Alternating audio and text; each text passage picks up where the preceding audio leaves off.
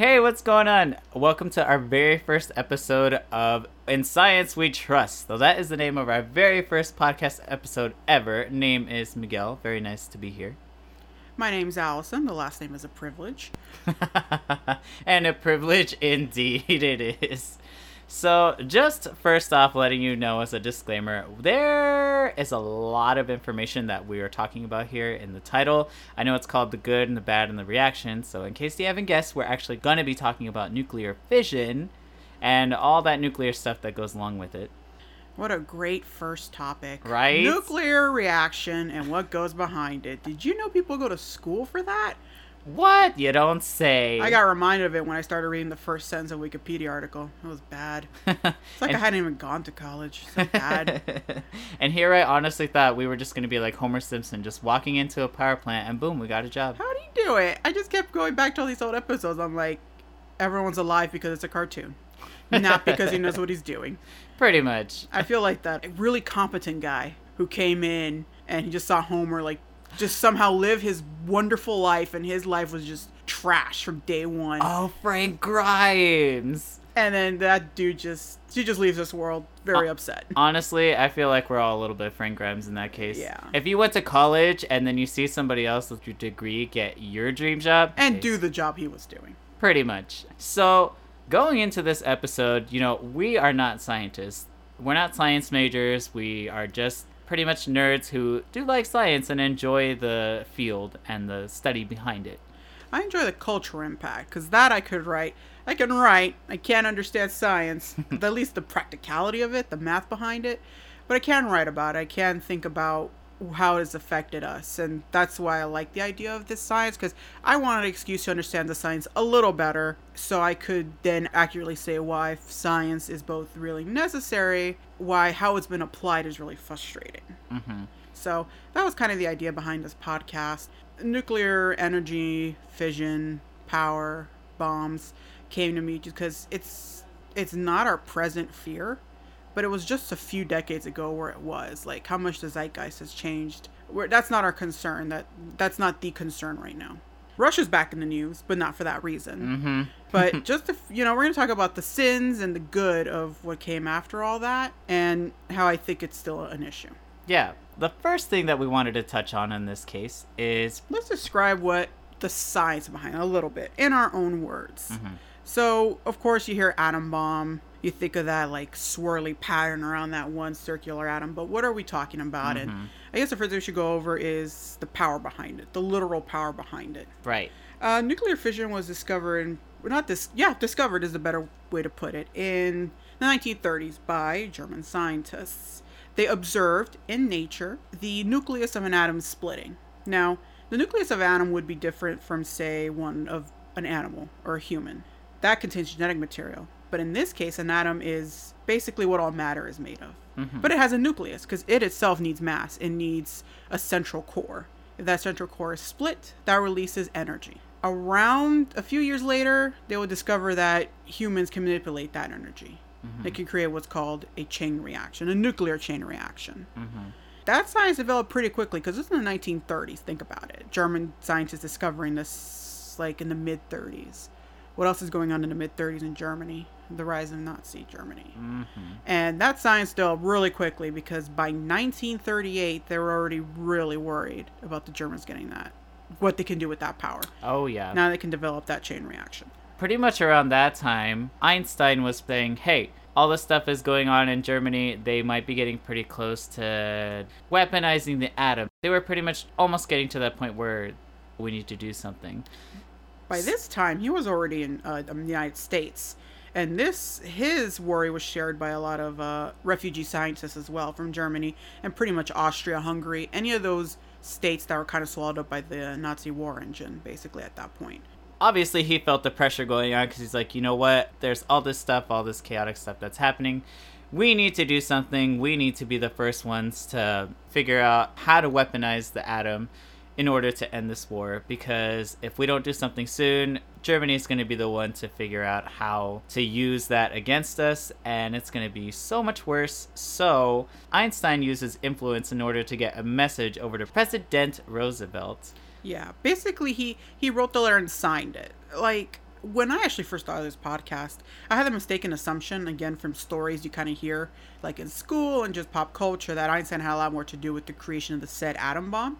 But his contribution was also was much simpler than that, but also really complicated. Hmm. He drafted a letter using his influence, along with other German or refugee scientists, saying America needs to develop these first before the Germans. That was what allowed it to get to the White House, because you could imagine everyone wants to tell the president something during wartime. Mm-hmm. So he had to use his influence, Einstein, already well known by then, to get a letter to the White House that Roosevelt would actually personally see. That ended up happening. It kind of just sparked a chain reaction after that. Was like, oh, here, we got the letter. Okay, I guess we're going to start weaponizing everything. The Manhattan Project. The Manhattan Project. Yes. That's what it was. So that's pretty much what came to fruition. So the Manhattan Project was a good number of scientists that ended up studying the science behind the atoms and how to weaponize it.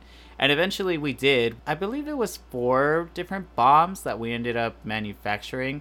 One of them we didn't use, and then one of them we used on, what was it, Nagasaki, and then the other one was Hiroshima. hmm So we pretty much ended up using that to end the war. Uh, granted, it costed a ton of lives. Hundreds and thousands of people were killed because of it. The death toll is interesting because, well, of course it was high.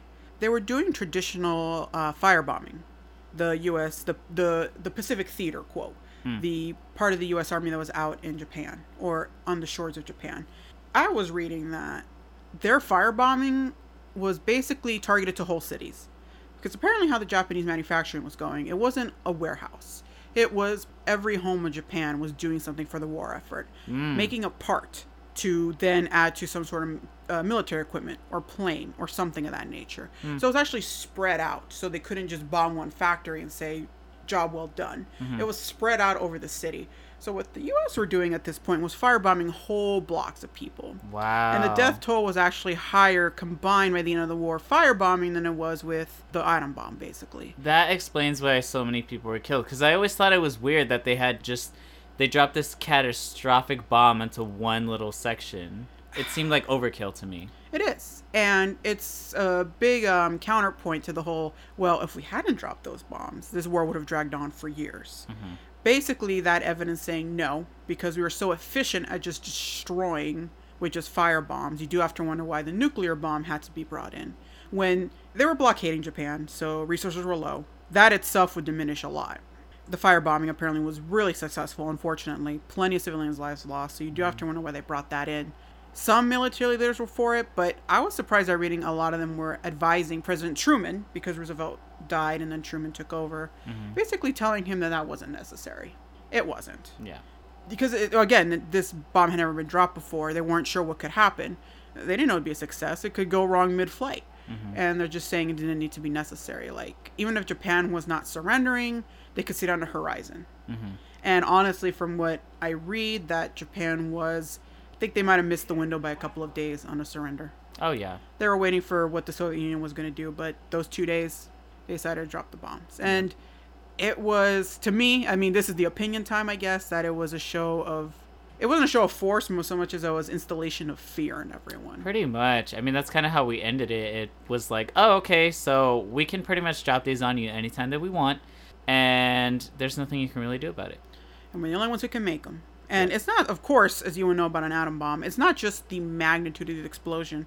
It's that that place is not habitable for years afterward, and the effects afterward, all the cancers that came after, the people who did manage to survive, and I mean, you can you can live now there.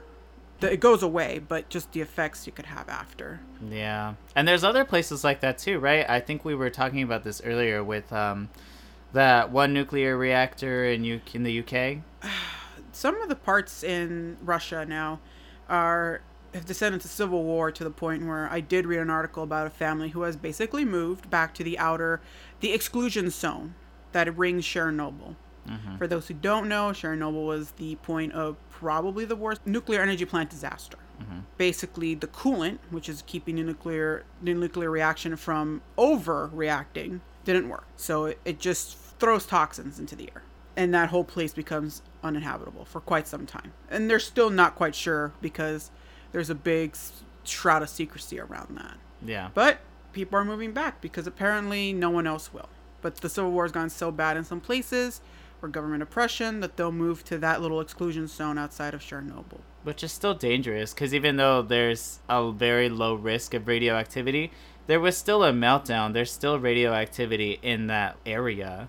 Uh, they've measured it, but it's not quite quant- quantifiable because it's just marked exclusion zone. That's that's the effect that they're taking. That's effectively as much as a job as they're going to do. Nuclear energy and obviously the power plants that produce them, like if without the catastrophic meltdown or that, it's actually pretty safe. It doesn't. It has comparable um, greenhouse gas emissions to other sources of renewable energy. So without the really dangerous nuclear reactions and the nuclear waste that it develops, nuclear energy would be the solution to a lot of problems. Yeah. The only downside too is that there's really no longevity for it. As far as I know, there's a particular element when it comes to nuclear fusion we artificially manufacture that's not in our atmosphere. So because of that, there's only a longevity of about 200 plus years for nuclear activity to be beneficial to us. Otherwise, we're going to run out and we can't really produce it anymore. Now we do have to manufacture it. See, what the Manhattan Project did was make was be able to create a nuclear reaction. You can't. That needs sophisticated tech, aka the nuclear reactor. What material are we running out of that we can only process it for the next 200 years? Do you remember? Google The says. sun. yeah, we're running out of that. um, is it atoms split? No. No, atoms are infinite because it's matter. Yeah. Oh, uranium. That was it. Oh, so we only have so much reserves of uranium to create the reaction. That's it. Yeah, that's that's coming up. It- There's not really a whole lot of longevity for it. It's pretty much just a temporary solution to using unlimited sources of energy. So that's definitely a positive in that case, but there are a lot of other harmful effects, of course. You know, exposure to radiation is still really bad for humanity. Um, it could kill a lot of the land, and livestock pretty much stays there for long periods of time. Well, I mean, the biggest drawback, too, of course, is that there's a lot of nuclear waste that is pretty much uh, toxic, so we always have to be very careful and dispose of it as best as we can. Usually, it's, uh, you know, putting it in trenches or separating it from anything else so that it doesn't pollute the area. The only problem is like it can't just be dirt. It's got to be like just hundreds of pounds of cement to seal it in because they can't escape into the ground. That's just as bad as just leaving it outside, basically. Nothing Yep. can grow there. Now Chernobyl's the worst. Three Mile Island is the one that might also come to mind. Obviously, it was a United States one. Um, basically, from what I could understand, uh, they might have released the coolant too soon. You use water, simple water, to stop a nuclear reaction. Nuclear reaction is heat. Just pour a bunch of water on it. Sounds like the valve didn't do its job. The water ends too soon, and excess emissions go into the air. Now, Three Mile Island does not have an exclusion zone. It's still safe to live around there. Uh, studies have shown there has been a cancer increase. Uh, Three Mile Island is just, it's basically the poster boy for if this had gone any more wrong. Hmm. Apparently, it's still going, though. Apparently, it will finally be shut down, Three Mile Island, by 2019, because apparently natural gas is taken over. Oh. So, shutting down, I guess, Unit 2, which is the one that melted down. Mm-hmm. Uh, Things ran as normal, just buyouts and everything, and finally, natural gas is going to replace it. I mean, that's probably for the best. If we could get rid, well, basically, if we could find a way to dispose of nuclear waste, that might make it better. Well, there's actually, um, like I was mentioning earlier, but basically there's a place over, there's this other trench that we've been working on and we've been digging into. People have dug up humongous trenches and it's basically like a giant cavern. And they've brought a lot of nuclear waste into that area and made holes inside of this cavern, dug up holes inside of the walls and put the waste bins inside of those walls and covered them with cement. That way, nobody is ever able to access the nuclear waste that's in there. And it's really interesting too because they've also created a message in the future for future people who try to enter this little area and like go spelunking in there. They've set up What a warning. is. Pretty much saying like, oh, you really shouldn't go in here. It's pretty dangerous. There's nothing of interest here. It's literally just toxic waste. It's a good idea, but A, let's say overnight everyone can run on nuclear power. That waste, we can't just all bury it in the ground. Yeah. Second, man, can you imagine the local county that, like, hey, let's vote. Do you want nuclear waste buried in your backyard? And uh, you could tell people it's safe, that there's a negative percent chance that it's going to leak, and you still wouldn't get the votes you need. hmm You and I would be nervous. I don't think I really want nuclear waste being around like my neighborhood park or anything like that. Yeah, and I mean, I was impressed to find out nuclear energy is pretty clean, barring the waste and Mhm. any potential catastrophes. But I'm in California, that we don't have solar panels on everything's really frustrating. So I'd rather try solar first. The sun will kill you in a few million years, no, Mhm. billion years. So at least there's a lot more longevity to that than nuclear energy.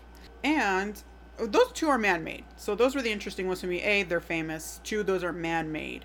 The Fukushima power plant, nuclear power plant, was completely because of Mother Nature. Um, the earthquake in 2011 in Japan that caused not only earthquake damage and then caused a tsunami. Right. All that basically led to the Fukushima power plant. It shut down correctly. It was operating correctly and doing what it needed to. Unfortunately, the earthquake and the tsunami damaged the ability for it to cool itself, causing three nuclear meltdowns. All three of its units went down, which is why it was so shocking. Obviously, there was a mass evacuation of those areas. And believe it or not, they have been cleaned up. And even more interesting is that Japan is ha- the Japanese government having trouble convincing people to go back. Mhm. Um, there is this city called Namie, and that was evacuated. It's been cleaned up for several years now. It's safe to go back, and they're having trouble finding people to live there. I mean, I would imagine too if there was a nuclear reactor that kind of just kaputted, it would be a little hard to convince people like, "Hey, you should come back here." Yeah, even though it's been cleaned up, but there wasn't anyone's fault. Everything was working as intended, but that earthquake and tsunami were pretty powerful, but no one's gonna go live back there. Yeah, and that's the other tough thing too about nuclear reactors is that even if you take a lot of safety precautions, one wrong move or one natural disaster can really mess up the entire section and put a lot of lives at risk. So that's definitely a big drawback with nuclear power. I would say that even though there's a good chunk of negative aspects to it, there's definitely some good. I mean, look at I mean, we have x-rays and CAT scans and all that kind of stuff because of nuclear fusion and nuclear energy. That tech was interesting because it that X-ray tech started very late 1800s, turn of 1900s. Uh, Marie Curie, um, she started that tech, but they were limited by the amount of power that an X-ray could have, Mm. because the science behind nuclear fission to create that radioactivity was not yet fully understood. But after the 1930s, the war, the Manhattan Project, they were finally able to develop strong enough rays to a access tumors that were deeper into your body, two that were more focused, so they're just not washing you in radiation because they had finally learned, yeah, that stuff shouldn't just wash over your body. Mm-hmm. And third, it was somewhat more accessible financially because before it had to be private universities, one ray, and certain universities around the world. Not everyone could afford it. Oh. And with that, with the nuclear reactor, it became more affordable. Of course, not so much that everyone can get it, unfortunately, yeah. if you happen to live in this cesspool, but of a country. But I mean, true. so that's a good thing that came out of it because, well, not all cancer can be cured by uh, surgery. And apparently, even if you've had surgery, you should probably still get some chemotherapy. Yeah. That pretty much wraps up uh, the information that we have about you the pros and the cons, all the good and the bad aspects of nuclear fusion and nuclear energy in that sense. What do you think? In your opinion, do you think it was a good thing that we ended up discovering all of this? A bad thing? Well, actually, we were starting with that. Was it a good thing or bad thing that science ever came to light? Because science is not just manipulating something, it's also about discovery of how it works. And then, yes, then there's this human intervention. How can we make it work for our benefit? Or, and, and that, that benefit, human benefit, is very twisted. How can we end the war on our terms? But how can also can we help people with this tech? And it's hard to say. I don't want to say it's good or bad because unfortunately, just like in this situation, if if the Americans hadn't done it, Germany would have done it. Mm-hmm. And will we be here? I don't think so. Yeah. So someone would have fi- figured it out, and someone would have used it. So with science, it almost becomes to me like, who's going to do it first, and is going to be someone we can trust. That's true. I feel like it was one of those things that was bound to be discovered eventually. Kind of glad we did, because as much negative aspects as there is to it that we've had over history, I mean, there's definitely some good that has come out of it. Aside from all the drawbacks that nuclear energy does have, there are some positives that come around to it. I mean, we have a lot of untapped um, potential with nuclear energy. Granted, it's still not a longevity aspect that we have to it, you know, only 200 plus years. But a lot of good has come out of it in that sense. Um, we ended up finding cool medical benefits to it too, which I didn't think that would be possible. So that's definitely a good aspect to it. Yeah, because they're having what they're doing now. I hear with cancer treatment is trying to make it more focused instead of it to just kill the cells that are malignant, not mm-hmm. the organ, basically, because that's the problem. You know, it's very laser focused now, but even then, it still really does a toll on the body.